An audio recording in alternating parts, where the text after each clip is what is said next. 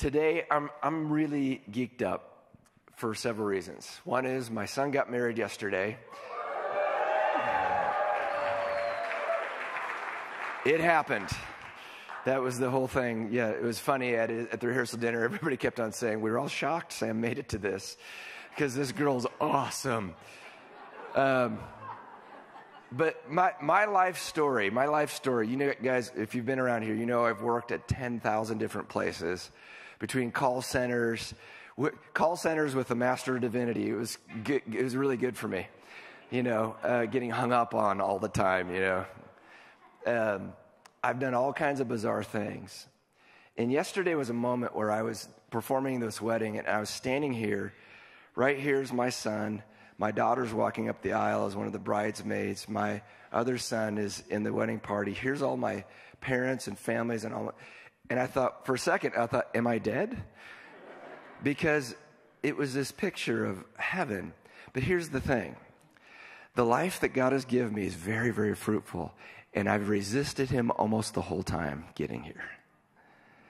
Why? Because my vision of what life was supposed to look like looked like, and this is going to sound so trite, but power, fame. You'd all know my name. You know, I mean, it, it, it, these cultural narratives, right? And the Lord just said, Oh, that's really cool, man. I'd rather you work at a call center and die. and, and like, you hate me, God. And there's these moments where I can look at my life and say, I don't deserve a minute of this.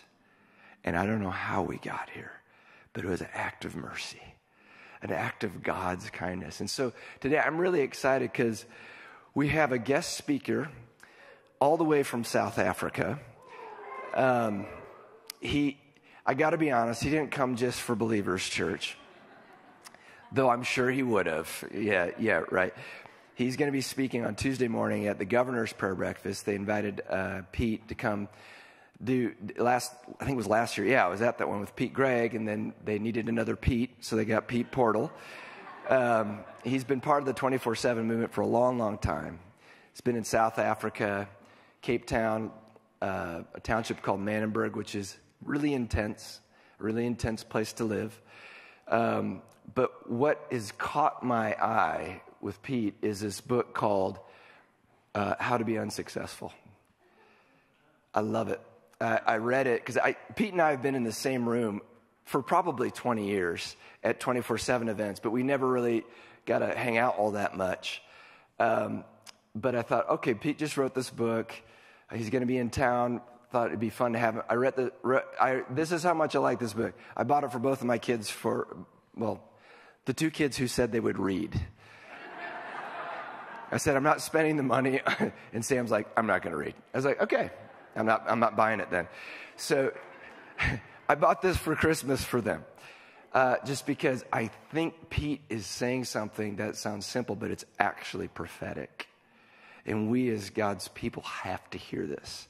So, will you guys join me in welcoming Pete to address us now on this very thing?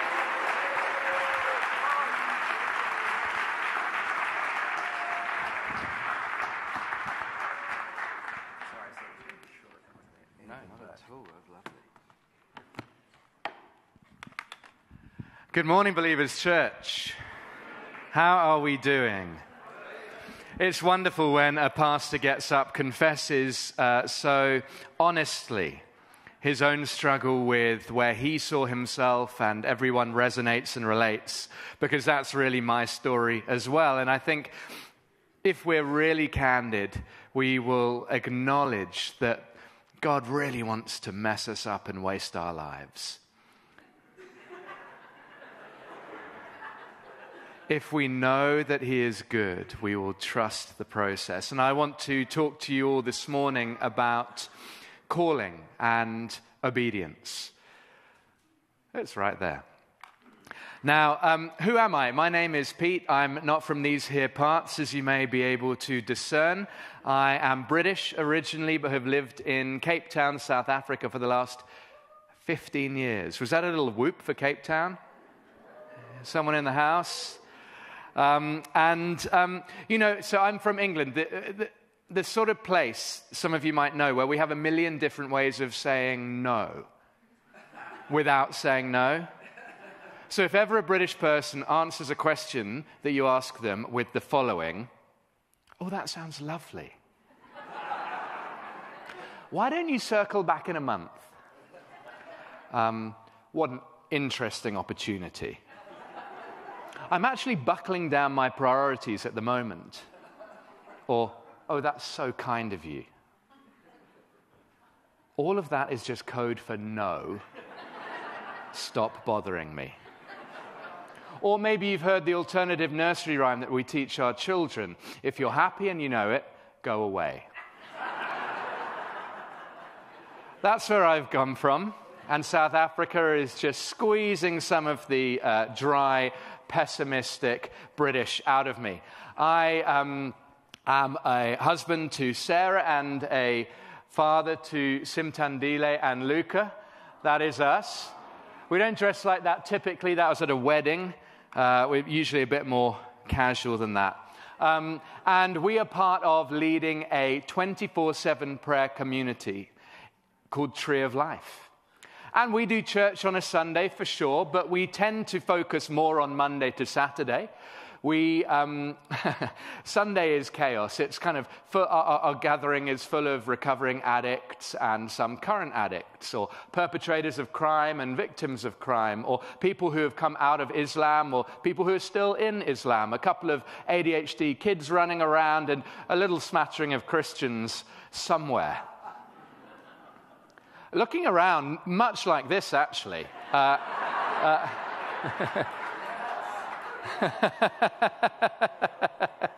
um, and if you don't know Cape Town, I will give you a brief deep dive. Cape Town is beautiful. Natural beauty, however, is juxtaposed with unnatural segregation. Uh, so, Cape Town is, wait for it, the most racially segregated city in South Africa, which itself is the most economically unequal country on earth. Okay? I once heard someone say the church is a bit like a swimming pool. All the noise comes from the shallow end. I thought I'd get more of a laugh. Fair enough. Like, wait for the penny to drop. But we find ourselves right in the deep end of socio-political, historic, racial pain, division, and inequality. Uh, Cape Town has just uh, come second in the world for best cities ever. Uh, literally, a couple of months ago, New York came first, yawn, boring, fine, but Cape Town. Cape Town came second, but at the same time, we're in the top 10 cities per, in the world per homicides per 100,000 people. And in fact, the number of murders in Cape Town last year surpassed the number of murders in the UK by five times. It is a city with deep, deep pain. It's got some of the most glorious examples of first world luxury dotted along the Atlantic seaboard, and at the same time, some of the worst examples of third world poverty. It's a city marked by glitter and ghetto. And we've made our home, Sarah and I, in a community called Manenberg. Manenberg is 20 kilometers east of the city center.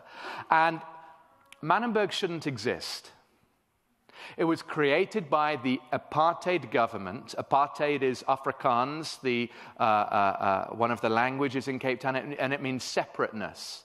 The white supremacist government back in the 60s created Manenberg on the myth of white supremacy, forcibly removed those people of color at the foot of Table Mountain from their homes, bulldozed communities, and put them in dormitory style housing 20 kilometers east of the city center.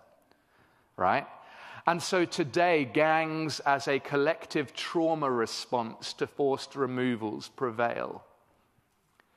Gangs are not the problem in Cape Town, they're a large number of people's very desperate attempt at a solution to the agony of living on the margins of a society that continues to perpetuate racial inequality. And Manenberg's my favorite place I've ever lived. Sometimes the army is sent in to keep the peace. Other times we pray night and day, 168 hours of unceasing prayer for the peace of Manenberg. And we see some remarkable, beautiful answers to prayer. And a lot of the time we don't. But our life for Sarah and I is very simple. We live in Manenberg. We invite gangsters and addicts to come and live with us. We introduce them to Jesus. The Holy Spirit fills them. And then they go and tell others how to get free. And in fact, in 2019, we had people knocking on our door uh, uh, and saying, bags packed in tears, saying, I'm in a gang, I'm on drugs, I heard I can get free if I come and live with you. And we had to turn them away because we had no more room. But we then bought a block of flats across the road, we've done it up, and we were able to double our capacity. So at the moment, we have a home for young men getting free from gangs and drugs, and we also have a home for abused women and their children to get free and learn to parent. And that is our church community. Now, people tell us we shouldn't live where we live. Good, well meaning Christians. You know the type. But we believe if Jesus lived in Cape Town, he would live in Manenberg. Do you remember what was said about Nazareth? Nazareth, can anything good come out of Nazareth? We're like, hang about. Pretty sure we know how that ended, right? now, I'm not suggesting for a moment Jesus' second coming will take place in Manenberg, but what I am saying is that if he lived in Cape Town, he would live in Manenberg or somewhere like it. And so we've chosen to live there amongst not the, un, not the voiceless, because I don't believe there's a, such a thing as the voiceless, but should we call it, as Arundhati Roy, the novelist, said, the deliberately silenced and the preferably unheard? Now, I've got a little three, four minute video that I wanted to show you of what life looks like for us in Manenberg as a 24 7 prayer community. So I wonder if we could play that video now.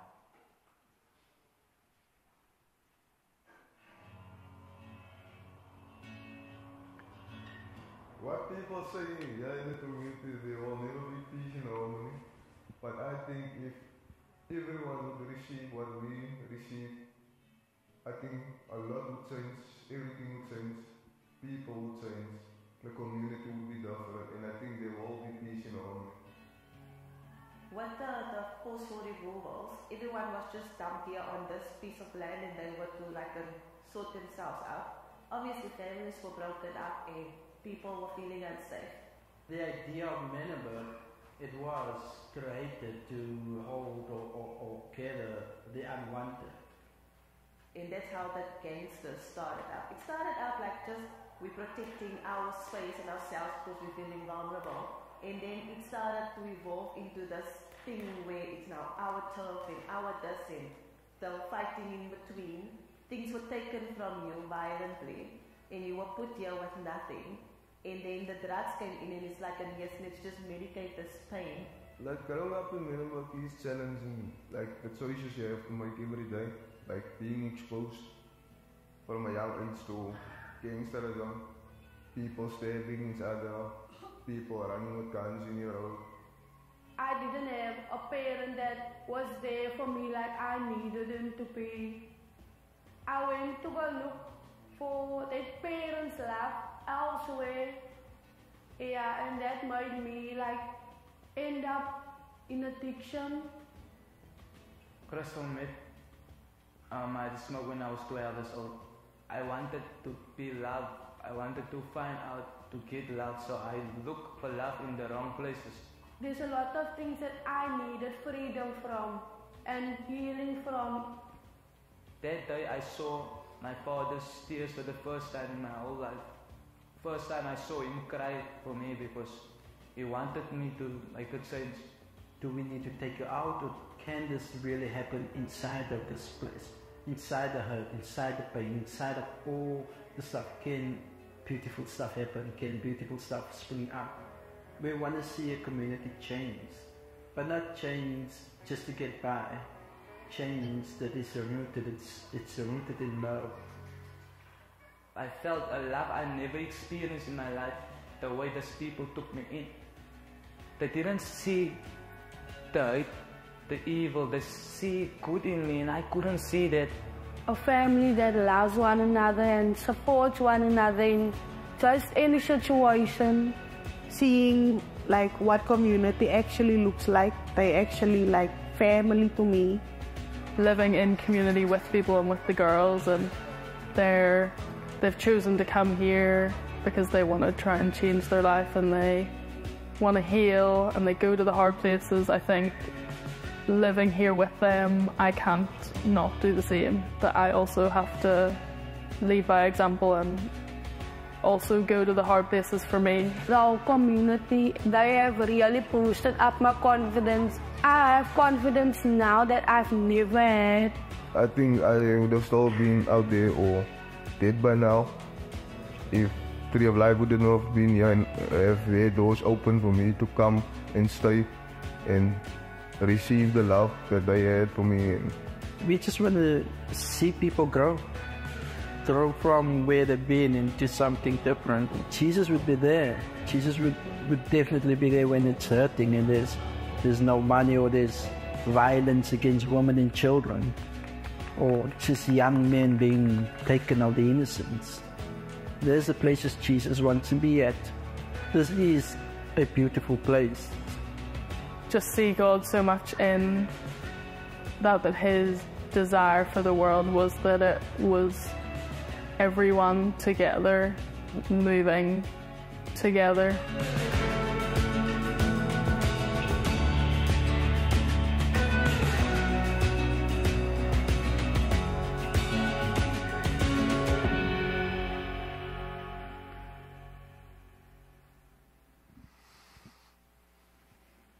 So you tell me, can anything good come out of Manenberg?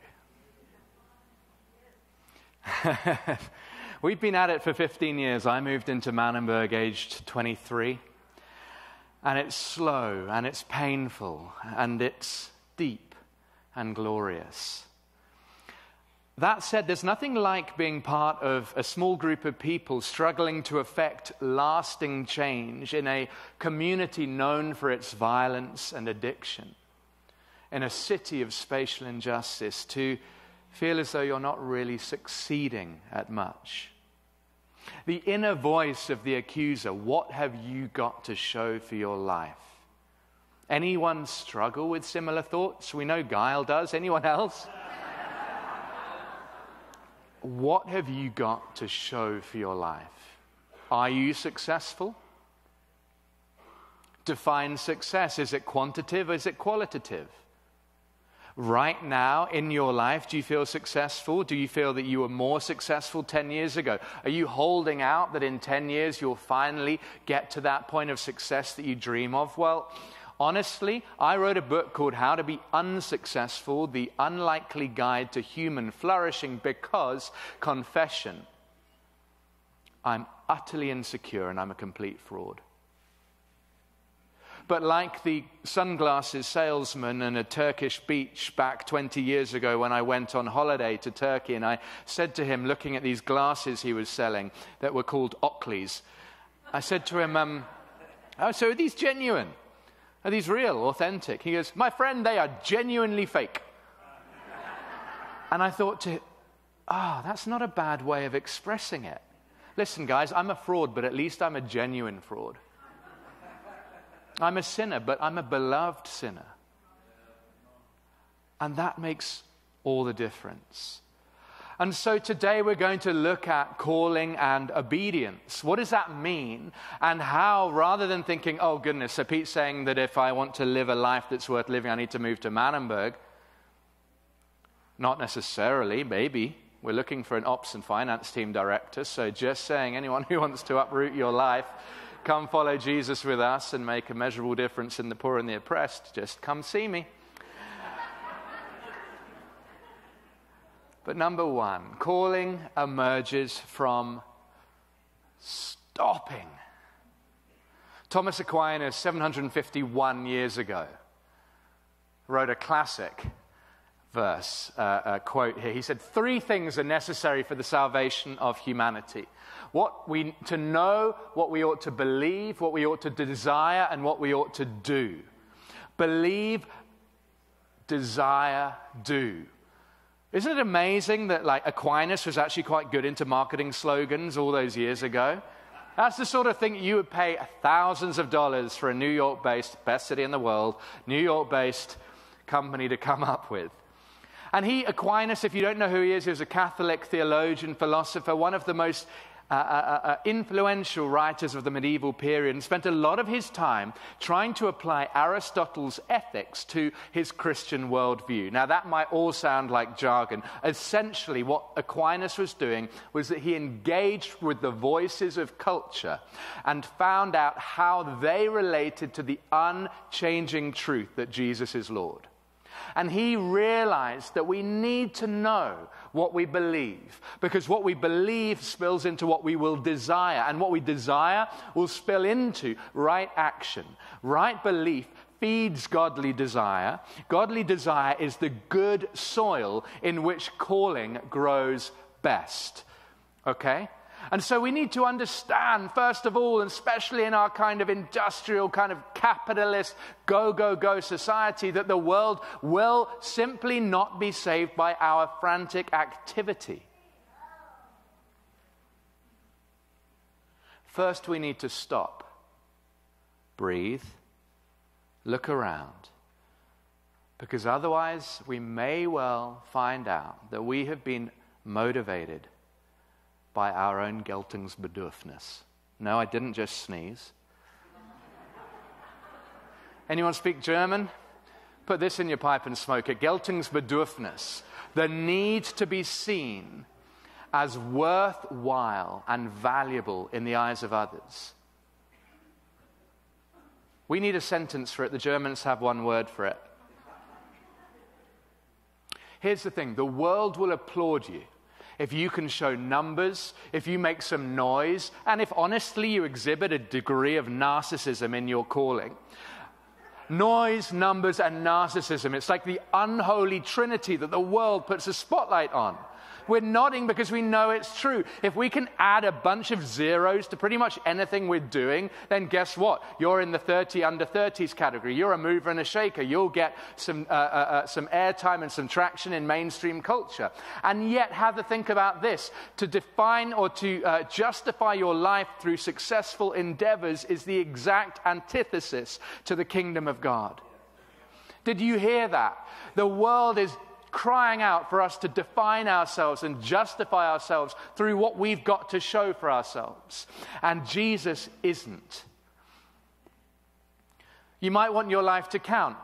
Think of it another way. So, if you find yourself wanting your life to count, maybe you pick a cause to fight, okay? And, and typically this is what happens. If you can frame that cause as the defining cause of a generation, whether that's ending human trafficking or funding donkey sanctuaries, I don't know who, de- who decides, but if you can brand it well, and if you're uh, uh, able to make the vision make sense, it's a good thing to do. It can gain some online traction and look successful. It offers all sorts of buzzwords like scalable innovations and replicable, replicable strategies and win wins, right?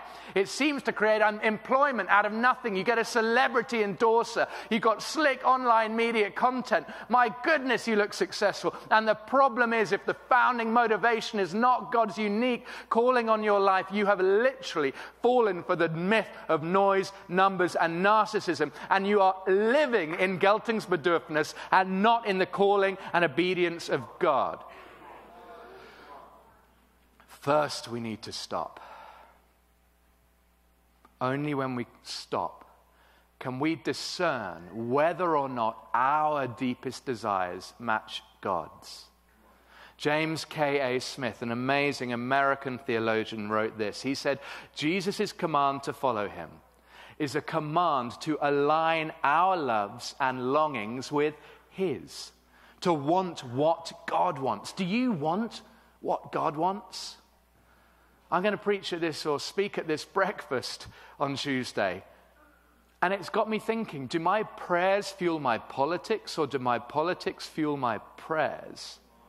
Do you want what God wants?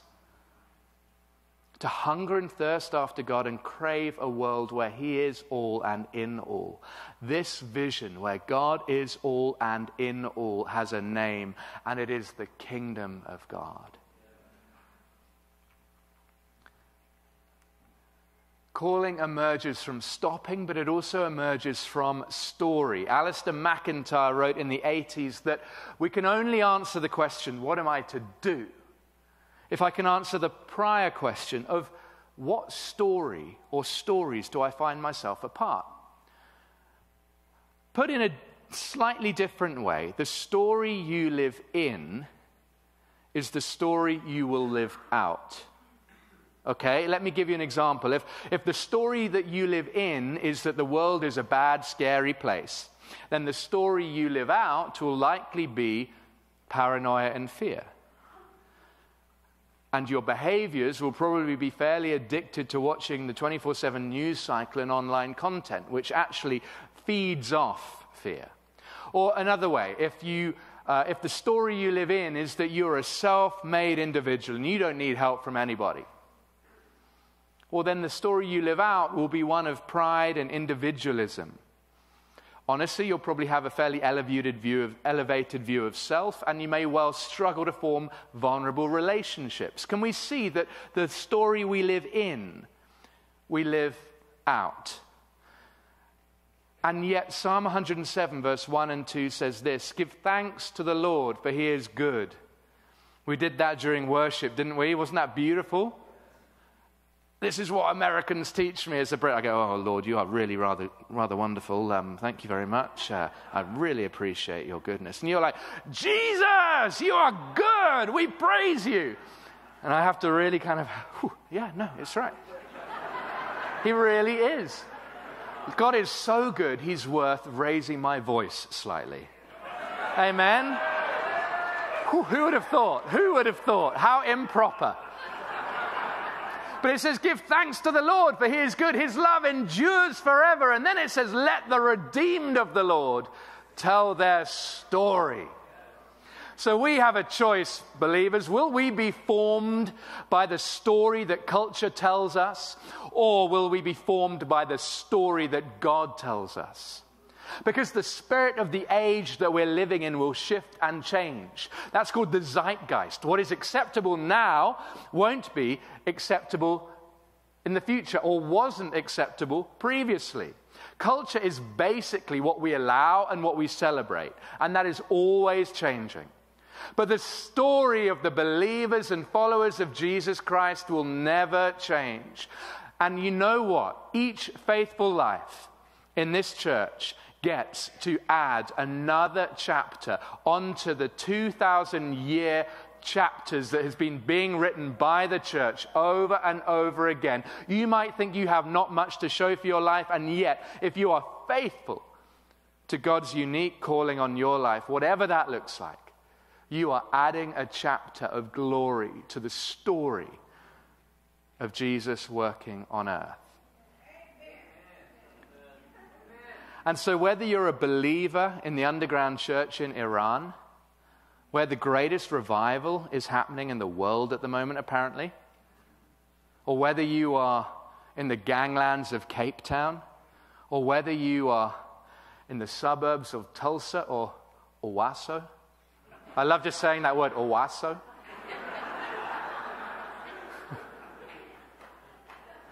you get to add your chapter so let me ask you again what is the primary story that forms you? Is it culture or kingdom? Because the story you live in is the story you'll live out. I hope you'll appreciate that not only do I have three main points, but all of the operative words begin with an ST. Let's just worship. The Lord is good. Alliteration. Calling emerges from stability. Ronald Rolheiser, Ronald Rolheiser, that's another good word to say. He said, Deeper than our wanderlust and our desire for adventure is our desire to find our way back home. Ultimately, we want the adventure only so we can savor it and tell it around the fireplace at home. I'm, I'm moved and struck, Guile, by what you were saying about your son marrying yesterday. Ultimately, you want to savor it and tell that story around the fireplace at home. That is stability. That's what Benedict added to the rule of Benedictine monks who were, who were bound by poverty, chastity, and obedience. And Benedict added a fourth vow of stability which is essentially nailing your feet to the ground, rootedness, belonging, home. And in an increasingly globalized world of hypermobility, stability might be one of the most subversive things we can choose because it's pretty much the exact opposite of the curated online content we're scrolling through daily on an hourly basis. Anyone have a problem with doom scrolling, comparing yourself to others? I'm unbelievably spiritual. So a couple of days ago, a couple of people laughed at that. Others are nodding quietly. Yeah, he, see, he seems like he's unbelievably spiritual. I'm not. Um, this is how spiritual I am. I thought, oh, it's Lent. Let me, let me delete Instagram to show my consecration to the Lord. Right? Welcome to the future. But only, only because I found myself, I don't know if you do this, and please don't put your hands up because it's a bit humiliating. But I'd scroll through Instagram thinking I should really be curating some slick online content for people to, oh, I don't know, read my book or give money to Tree of Life or something. And uh, primary motivations right there. I've just betrayed myself. And but all I was doing is going through online and just comparing myself and being like, oh, I wish I was as good as them. Wish I was as good as... Better than them. and them uh, you know, and, and my entire life was just oriented around this translocal content that you couldn't actually be rooted anywhere. And at the end of the day, right, online influence is, a, is essentially a numbers game. There's rarely any depth to it, just tweetable sound bites and curated non reality. But you know what? Spiritual maturity and authority is not a numbers game. If you'll concentrate on the depth of your life, allow God to watch out for the breadth. Because others can bubble bounce around the world following the Holy Spirit to the next revival, looking for the next move of God, TikToking it. Here I am. Maybe I should do that. Here I am at the next move of God in believers. Amen.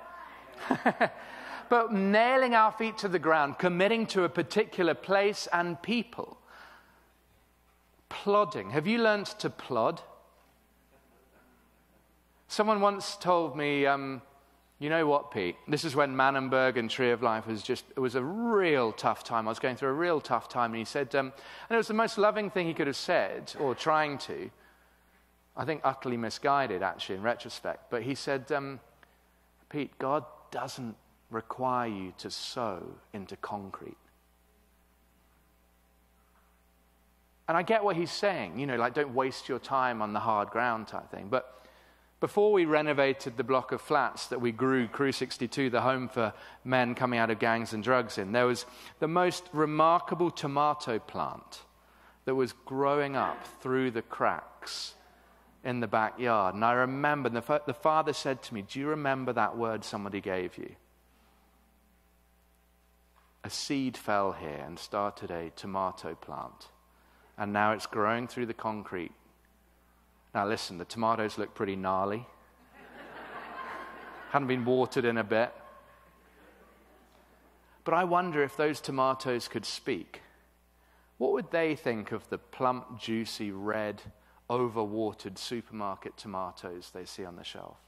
I think those tomatoes that have grown through the concrete would have a story to tell. And so I really think we may be called to sow into concrete. Because at the end of the day, visible fruit does not make us successful. A consecrated obedience to the call of God is the only measure of success. Now, what makes me think that? Have a look at Jeremiah. Some of you are like, phew, a quote from Scripture. I thought he was just going to come up with non scriptural quotes. Right, here we go Jeremiah 1 4 to 10. The reformed evangelicals are breathing a sigh of relief. The word of the Lord came to me, saying, Before I formed you in the womb, I knew you. Before you were born, I set you apart. I appointed you as a prophet to the nations. So far, so good. Alas, sovereign Lord, I said, I don't know how to speak. I'm too young. Wah, wah. Okay, but the Lord said to me, Do not say I'm too young. You must go to everyone I send you to and to whatever I command you. Don't be afraid of them, for I'm with you and I'll rescue you, declares the Lord. And then the Lord reached out his hand and touched my mouth and said to me, I put words in your mouth. I appoint you today over nations and kingdoms to uproot and tear down, to destroy, overthrow, build, and plant. This is the word of the Lord. So, the first chapter of Jeremiah is an interesting one for us to consider as we think about the cost of following our calling and also how God makes that known to us. Verse 5 is the kind of word that many of us would relish, I'm sure. It's affirmation that we've been set apart by God. I'm God's favorite. Well, it proves it here to cities, to travel to nations and cities and give them dramatic words of destiny and probably get all sorts of airline upgrades, such as the favor of God on our life. Amen. We don't suffer with the hoi polloi at the back of a plane in cattle class. We are living comfort plus, people. Now, the next verse, Jeremiah gives his answer. And we're like, come on, Jeremiah. He goes, oh, sovereign Lord. Oh, no, I'm not into it. No thanks. Isn't this interesting? His initial response to God's prophetic word over his life is not, okay, right. Let me set up a financial givers newsletter and a ministry website let me get hashtag set apart trending. yeah, this could work. No, no, no. He's petrified by what God's told him. There's not a hint of Geltungsbedürfnis in Jeremiah. There's a reverent fear. He recognizes his weakness and he protests, but pivotally, he keeps listening. And God gives him a slap and a hug all at once. God basically says, Grow up, Jeremiah. You're about to learn that obedience to me is the only thing that matters. I really don't care how insecure you are. Stop looking at what people will say or do. Just remember that I'm right here with you. I wonder if that's a prophetic word for somebody today.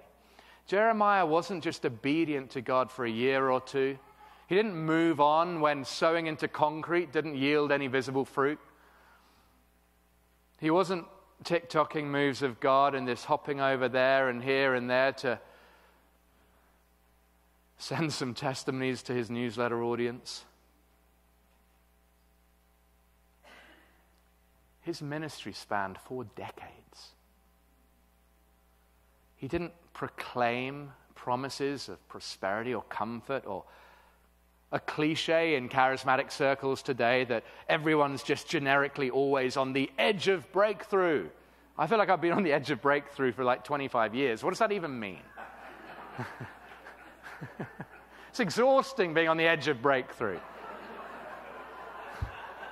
Can we resonate? What does that even mean? Why are there so many walls in the Christian life, and why do I need to knock them down and break through them? Oh, it's light relief, isn't it? I'm so glad that you can relate to that.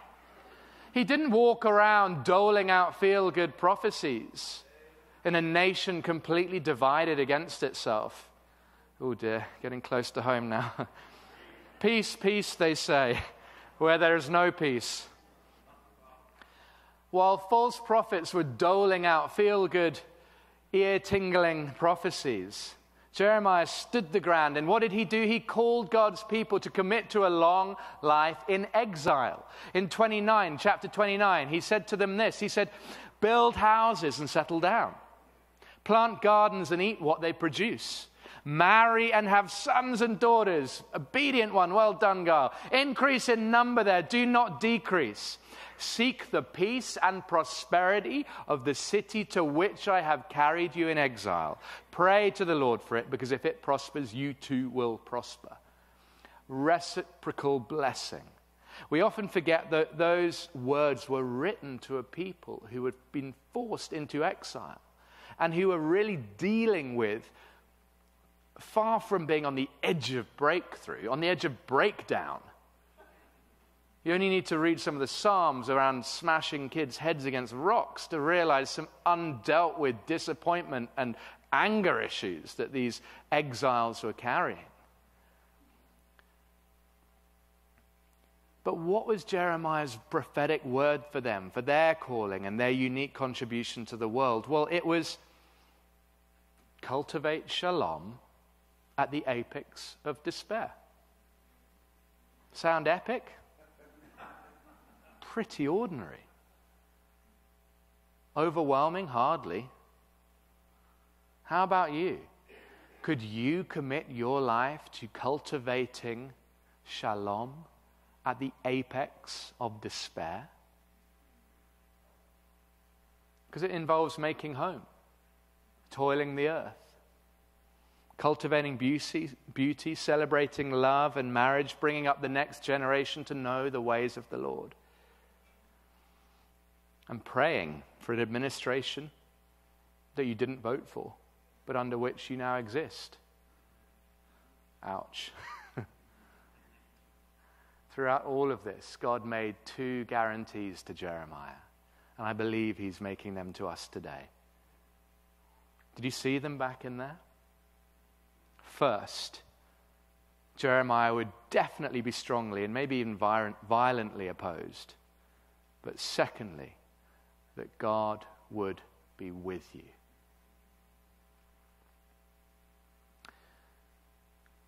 Following God's calling might not have anything to do with your networks, your qualifications, seven years of training to be a medic or a whatever else, your talents, your education, the things that you think are your strengths and that qualify you to be called by God. You know what? It might cost you all of that. God reserves the right to mess you up and waste your life. No one in Manenberg cares that I'm here today. No one in Manenberg cares about a prayer breakfast in Oklahoma.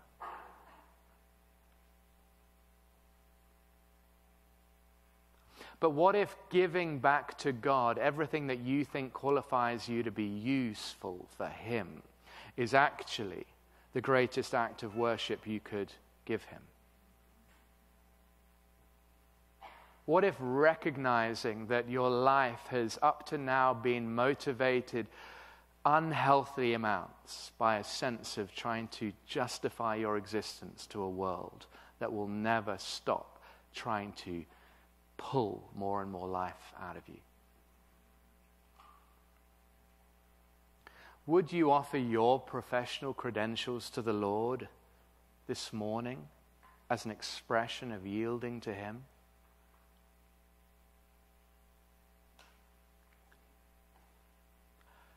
Some people think that we're called to the seven mountains of prosperity or influence. There's a thing called the seven mountains mandate. I think I get it.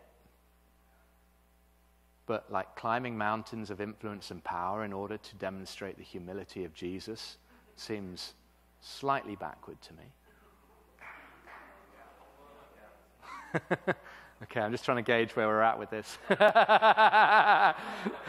uh, okay, let me go a little further then. Isaiah chapter 40 tells us how the coming of the Lord will be preceded. A voice of one calling in the desert, Prepare the way of the Lord.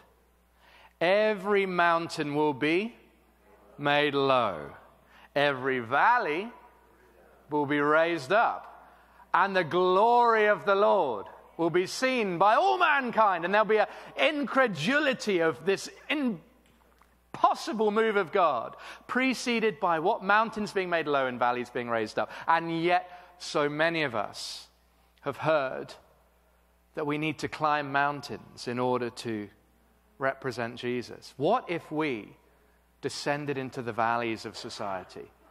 What if we, rather than trying to take up power, gave it away? What would the seven mountains of society be? Old folks' homes, psychiatric wards, slums, informal settlements, the addicted, those without homes, refugees. Can you imagine the prophetic authority the church would carry if we had a seven valleys mandate rather than a seven mountains mandate? Can you imagine the glory of the Lord being declared and the shalom, the nothing missing, nothing broken of heaven coming on earth like never before? Can you imagine the glory of God being revealed to those exhausted with this weight of feeling they needed to show how successful and powerful they are? Because at the end of the day, and I'll finish with this, it all comes down to following revelation over strategy. I forgot about my slides. Could I get the band up? I'm sure it's been said before, but this is where we emotionally manipulate you. We've reached, we've, we've reached the climax of my talk. I've got one more smackdown I'm about to bring. We're going to get plinky plunky on the keys. If a couple of you could cry, that would look great for the live feed. Okay, there you go. Perfect. I say that just to clear the air. This is not to manipulate anyone. But I want us to focus in on this final point. Because I think so often we're fed by webinars and leaders and online this and that and how to un- F yourself and the subtle art of not giving an F and atomic habits and 5 a.m. club and all of these sorts of books that make us promises they couldn't possibly keep. We don't need more strategy, church. We need revelation from the throne of God. And what I mean by this is that is what that is this. It would be wrong to think that strategy is unkingdom just because it's a boardroom buzzword. But while strategy and vision are good, we don't want to spend our lives chasing good ideas that are not God's unique calling on us. Plenty of people will do that. People will spend their entire life chasing good ideas, making a shed load of money, but that wasn't God's calling on their life. Let them do that. We are to seek revelation and out of that revelation should emerge our strategy. So the two are not opposite, but that's a world away from coming up with our own plan and just asking the Lord to bless it.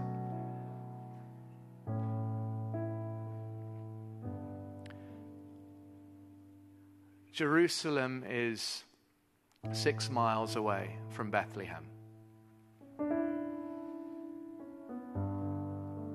Jerusalem at the time of Jesus was a center of trade and power. It was bustling with activity, with political power. It was a place of pilgrimage with crowds flocking to the temple annually for sacrifices. It was where King Herod had a lavish palace as a reminder to anyone who needed to know who was really in power here.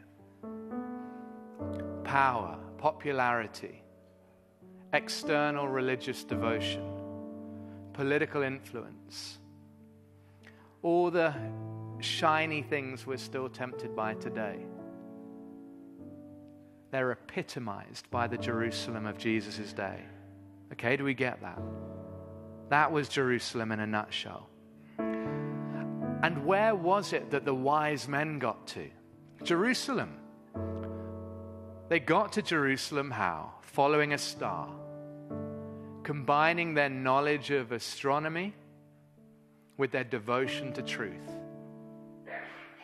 Strategy, science, and perseverance served them pretty well. Would you agree? They came a long, long way. And their part in the Christmas story shows us that you can get relatively close to God by honestly searching and having a good strategy. However, research, study, discipline can get you to Jerusalem, but only revelation will get you to Bethlehem. Bethlehem, with its vulnerable God in human flesh, with this little baby crying, anticipating his future suffering. Bethlehem is unique and the emblem of what is unique about our faith. Strategy will get you to Jerusalem, but only revelation will get you to Bethlehem. If you're starving, eating food is a good idea, but Jesus famously rebuked Satan, saying that humanity cannot live on bread alone, but every word that proceeds from the mouth of God, revelation. Food will sustain you in the long term, it's a good uh, in the short term, it's a good short-term strategy. But revelation from the mouth of God is the only thing that will sustain us long term.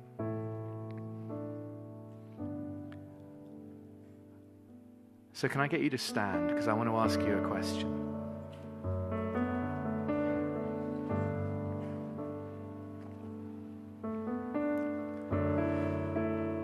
If you feel comfortable to do so, would you just maybe close your eyes? And I want to ask you a question that I want you to submit to God.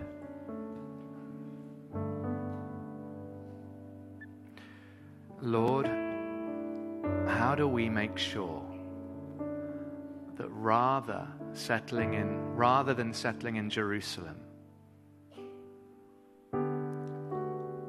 so close but oh so far from you content with the benefits of power and popularity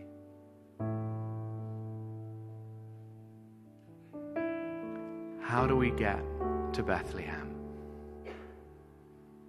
Jesus, would you show me how to get my life from Jerusalem to Bethlehem? Lord, would you show me how to go beyond strategy and good ideas? Would you show me, Lord God, what it means to prioritize your revelation over and above any strategy? Let's just wait on the Lord for a couple of minutes. Absolutely no pressure to move on.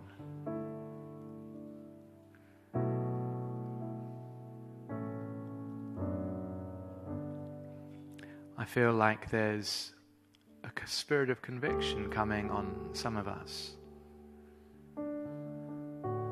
Where if we were really candid, we would acknowledge our motivations. Have bordered on sub kingdom, an unhealthy reliance on the opinions of others, how we're seen.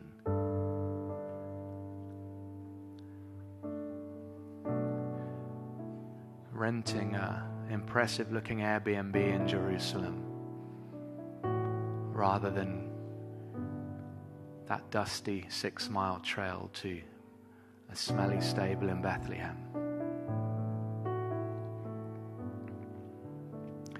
Others of us have maybe felt that following Jesus wholeheartedly is synonymous with carrying a heavy weight of expectation that others have for us.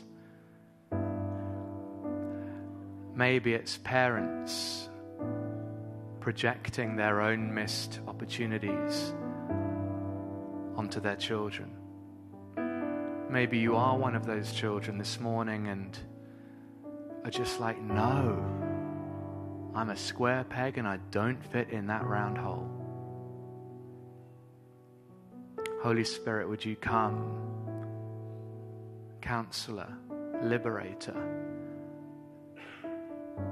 show us where we have fallen for the expectations of others over the easy yoke of Jesus. Come, Holy Spirit.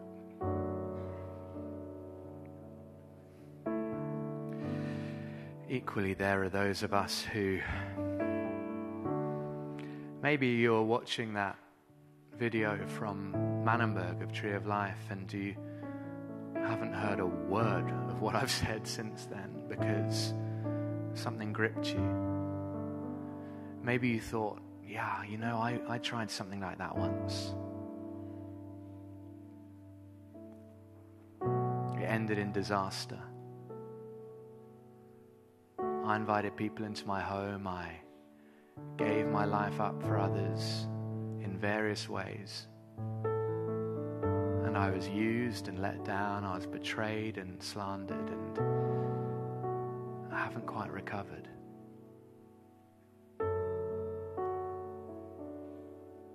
I believe the Father's healing your heart right now that potentially where any venture, actually, be it business or ministry, something didn't work out and it all went belly up. And you made a vow in your heart that maybe no one else even knows about. Never again. I'll just settle for the conventional. And your heart that day became hard.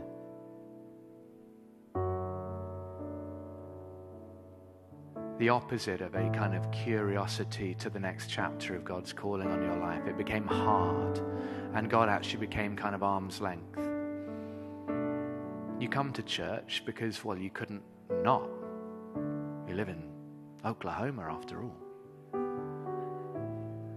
But if you're honest with yourself, God is an arm's length deity, not an intimate father.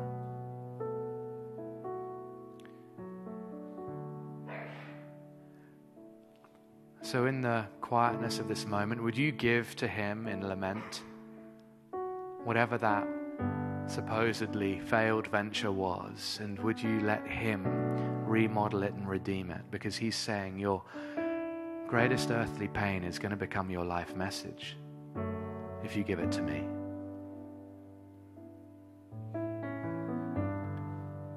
That pain you've been transferring onto others all these years, give it to me. I will transform it.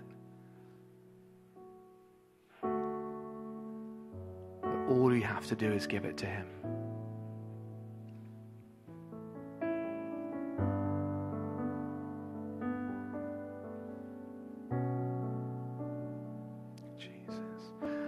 Stay in this place for a couple more minutes and just wait on the Spirit.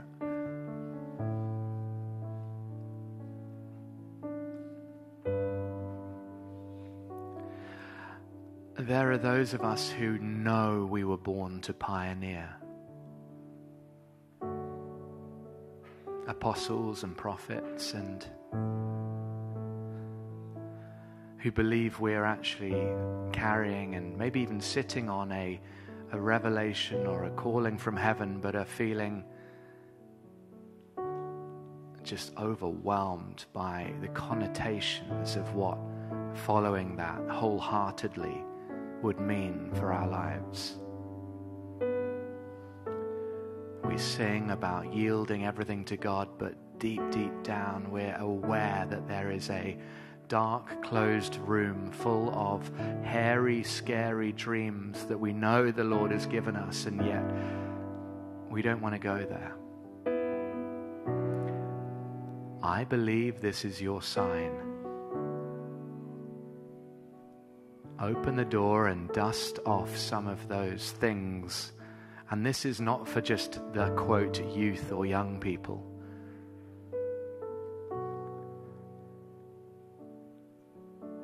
What are the things that you daren't start out of fear, but really feel convicted is your unique calling? Far from making a vow to limit God. Would you make a vow to Him this morning? at the very least, to bring it up over lunch with your spouse or your friend.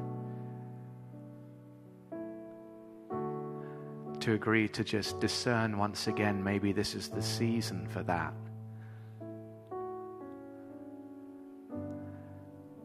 This is not a reckless, knee jerk, pack my bags and I'm off against everyone's advice. This is just allowing the Spirit to massage my heart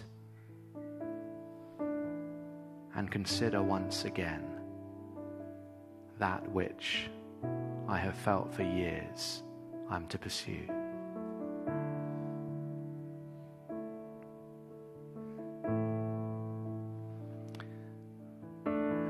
And of course, there'll be a whole bunch of others. If I haven't specifically named the direct scenario you are ruminating around in your head and your heart, that's my bad, not yours. The Father's at work.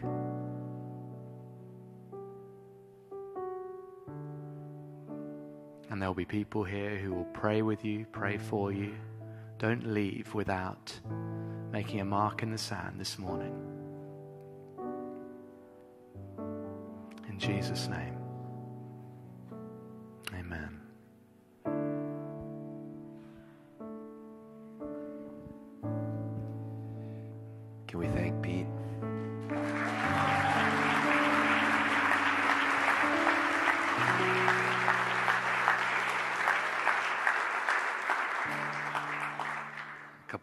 Things on your way out the door. First thing is, uh, it would only be faithful to the message Pete's given us to know that this is beyond a moment. This is about God building our lives. And so some of us might be experiencing some stuckness, some pain. I want you to consider our sozo prayer where the Lord can speak to you. That would help. You can just go online to our website, sign up for it. To hear God, maybe you can't even hear that He's got anything positive uh, in your story. And sometimes we get stuck. And so Jesus wants to free us. That's not the life you're relegated to. Another thing is, our Destiny Finders class is about trying to hear God's revelation amidst of knowing what your your skills and your story is. So you might consider that. The other thing is this: um, we have copies of Pete's book here that, in longer, more teased out form, you can hear the central thread of this message, and then he covers several different ways to look at this. It's really, really productive. It rarely do I finish a book. I'll just tell you because it's just after a while I'm like bored. It's, it's not. I couldn't put his down because of that. And he hasn't. He doesn't know I'm saying this, by the way. I'll be honest with you. I wasn't. I didn't know. I, knew Pete was famous. Was like I don't know. I've never heard him. So I, I I read your book to know. You know, like your friends like you. Here's what's funny. The Westoffs have been going to South Africa for years, and right now the Westoffs are in Manenberg, South Africa, while Pete is here. They're working with their team, their team right now. But I was like, this guy has got to be part of what we do. He, he's he's speaking our language and what the Lord, I believe, is speaking to us. So pick up a book, buy it on Amazon, and, and I, I do know this: if you buy it on Amazon, write a review, it goes up the the charts. So I'm just saying that if you don't want to get it here, do it there. The other thing is this. We've got a bunch of ORU, TU, TCC students. We wanted, particularly for those who are graduating this year, we've bought enough copies for you just to take one. Okay? Because I feel like Pete's embodying is so critical. We do a lot of college graduate recovery here. And, and I'm serious, we do. Because expectation and reality, there's a great deal of dissonance. To meet the life that Jesus has for you, He has a brilliant life for you. But it is about going into valleys usually. And that's so nice to know that you're not screwing up, you're not failing. He's so pleased with you to learn stability, learn faithfulness, learn revelation, and, and see, live life so that you're in your 70s and on fire, fruitful, productive through a lifetime. Sound good? All right, so yeah, um, yeah. If college graduates, you could just just say I'm I'm about to graduate from college, and they'll give you one. Um, yeah. I didn't think through this last part.